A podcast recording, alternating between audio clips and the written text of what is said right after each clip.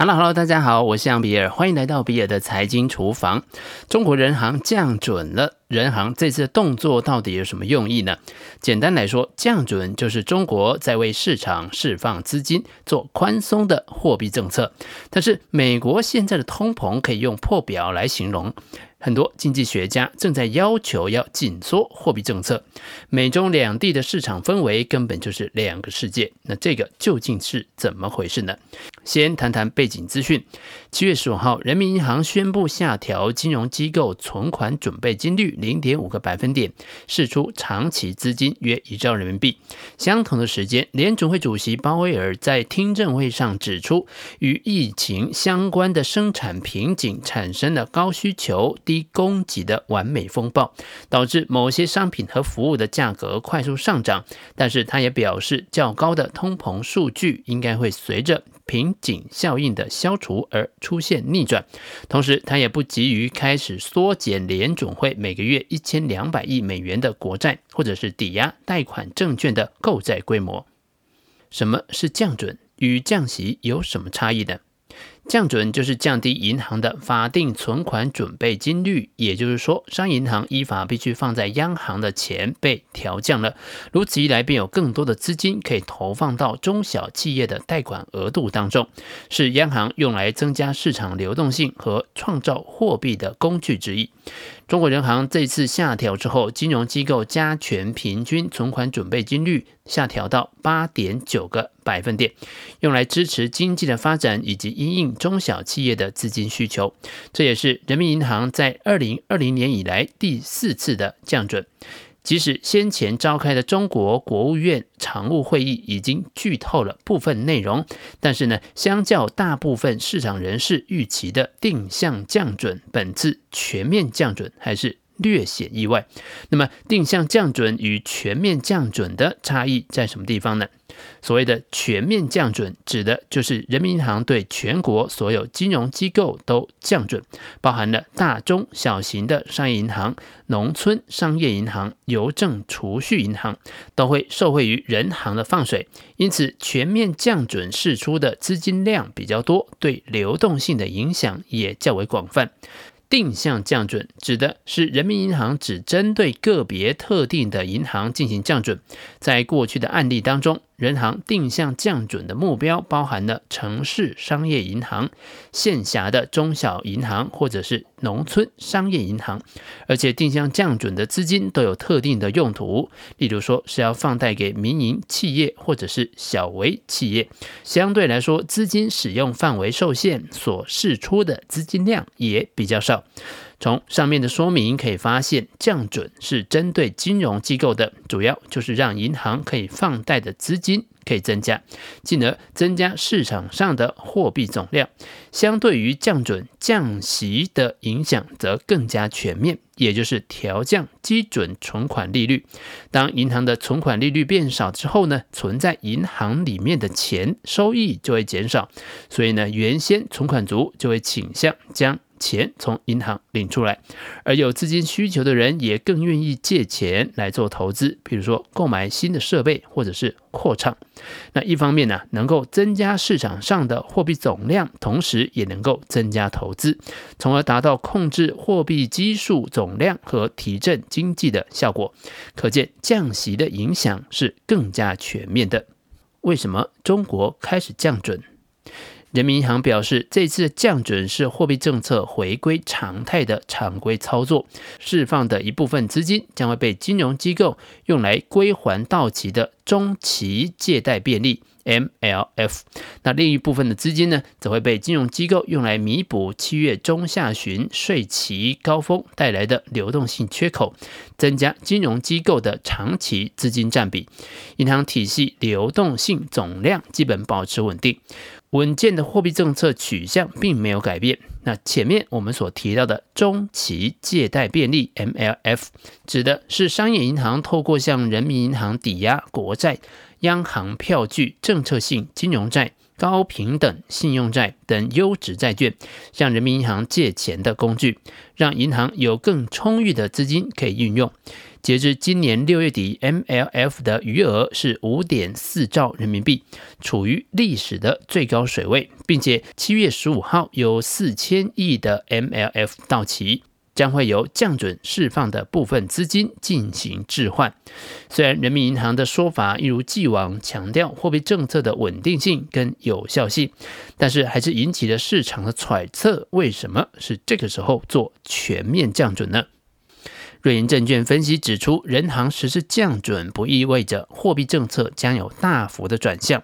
部分地区疫情反复，以及全球供应链，包含像晶片、大宗商品等存在供给的瓶颈，是近期经济增长动能走弱的重要原因。但是这些因素或许已经有所缓解，或者是有渴望在未来几个月逐步的好转。摩根士丹利评估，中国消费内需不如政策制定者预计的那么样子的强劲，服务、旅游、娱乐等都还没有恢复到疫情前的水准。中国的微调可能有助于缓解增长回档的风险，对于整个亚洲地区来说都是好事。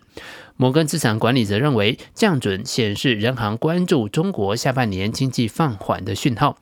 走低的居民消费价格指数 CPI 与高涨的工业生产者出厂价格指数 PPI，反映出消费者的情绪低迷，需求侧的风险可能仍然存在。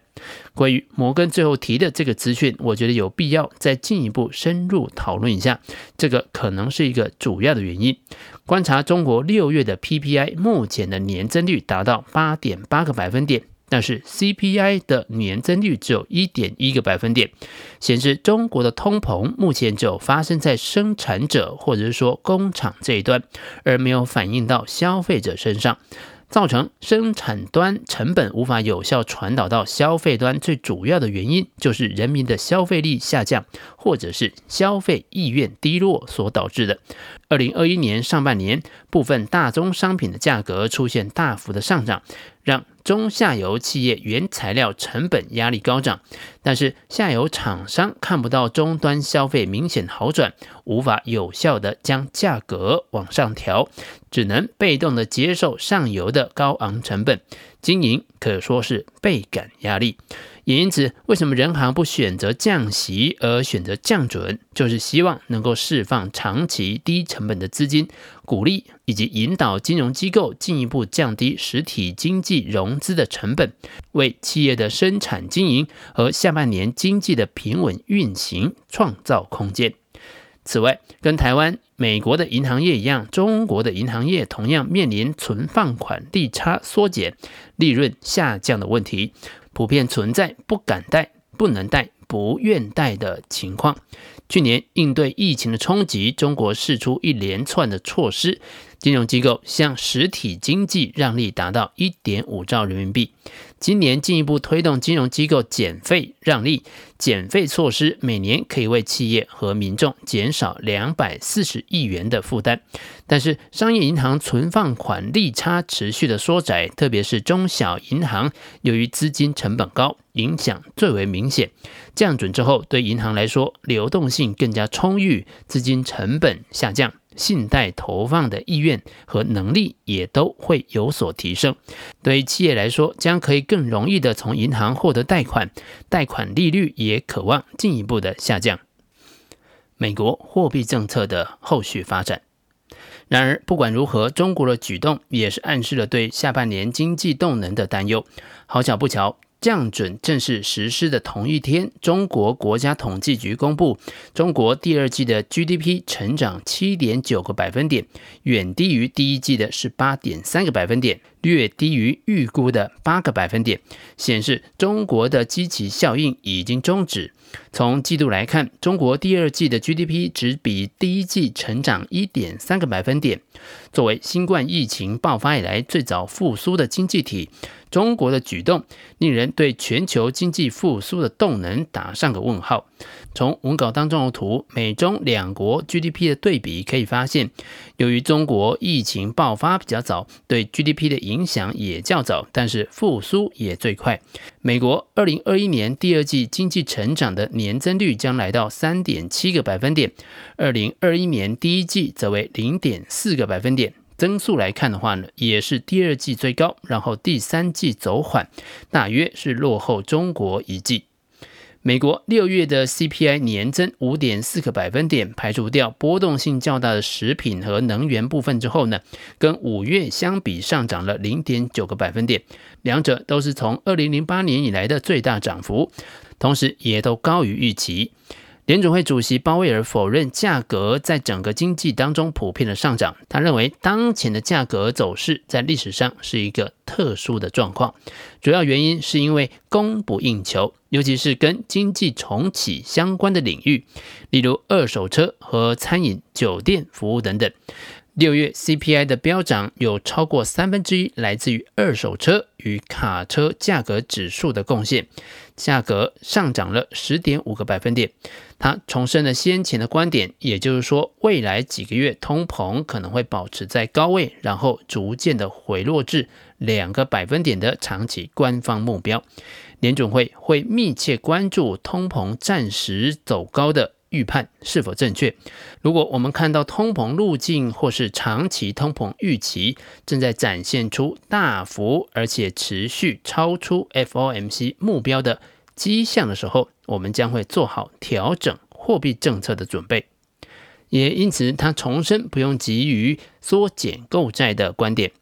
从中国第二季的经济增速下滑，我们也可以预估，美国第三季、第四季的经济增速同样会出现回落。美国由于疫情期间给予民众大量的补贴，最近由拜登所签署的计划就包含了一笔一次性的一千四百美元的支票，每位儿童将会获得额外的一千四百美元的补贴，每周三百元的失业救济金延长到九月六号等等。